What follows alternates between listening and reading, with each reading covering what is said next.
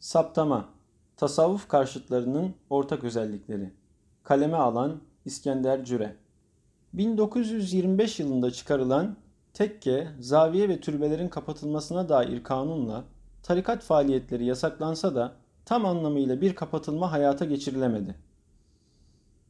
O dönemden itibaren bazı tarikatların mensupları kalmadı ancak istisnai durumlar ortaya çıktı.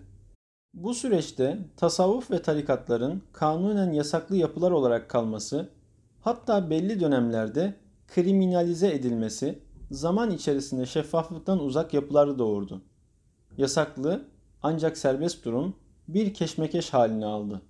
Bu sürecin bir sonucu olarak kendilerini tasavvuf muhitinin temsilcileri olarak gösteren ne idüğü belirsiz gruplar da peyda oldu ve sorun günden güne farklı boyutlara ulaştı. Tasavvuf muhitinin kendi içindeki sorunlarını bir kenara bırakıp tasavvuf karşıtlarının durumlarına bakıldığında ise bir vurun abalıya sendromu ile karşı karşıya olduğumuz görülmektedir.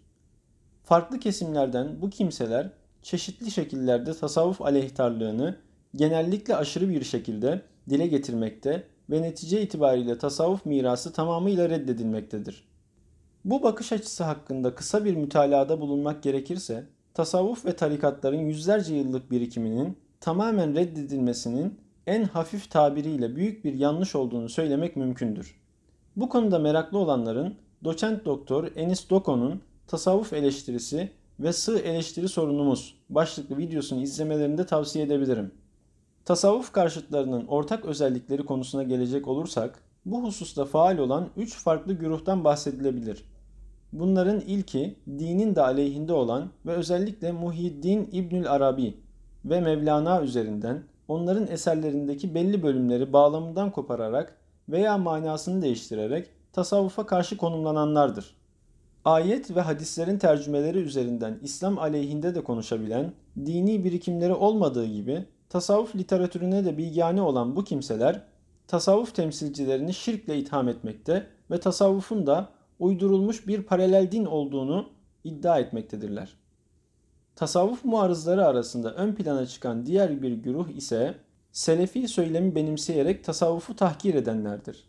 Türkiye'de de ehli sünnet hassasiyetine sığınarak taraftar toplayan bu kimseler geleneğin istismar yahut manipüle edilmesinden yola çıkarak geleneği tamamen inkar etmekte fakat çelişkili bir biçimde selefi takip ettiklerini belirterek de geleneksel bir bakış açısı ortaya koymaktadırlar.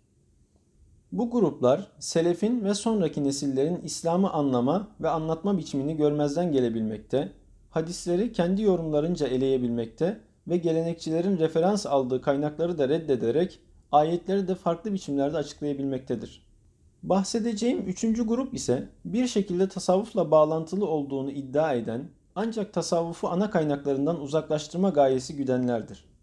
Oryantalistlerin özellikle 19. yüzyıl ve sonrasında yaptıkları sistemli çalışmaların bir neticesi olarak tasavvufun İslamiyet'ten doğmadığını, farklı ezoterik ve mistik hareketlerden etkilenen eklektik bir yapıya sahip olduğunu iddia ederek aslında Müslümanların olgun bir düşünce ve söylem geliştiremediklerini kendilerince kanıtlamaya çalışanlar tasavvufun erken dönemden itibaren üretilen temel kaynaklarını da görmezden gelebilmektedir.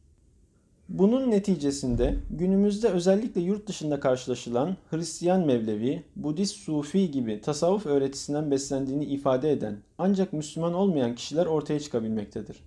Bu oryantalist bakış açısının bir uzantısı da Türkiye'de de temsilcileri olan Osmanlı tasavvuf muhitinin çok küçük bir kısmını temsil etmelerine rağmen marjinal olarak görülen grupları ana çalışma konusu edinenlerdir. Bu yaklaşım sahipleri örneğin kalenderiler gibi marjinal grupları gündeme getirerek problemli konular üzerinden Osmanlı tasavvuf tecrübesini olduğundan farklı gösterebilmektedir.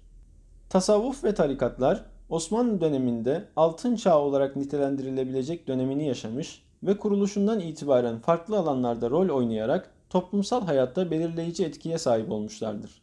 Elbette ki hem tarihi boyutuyla hem de özellikle son dönemde gelinen nokta itibariyle tasavvuf muhitinin temsilcileri tamamen sorunsuz değildir.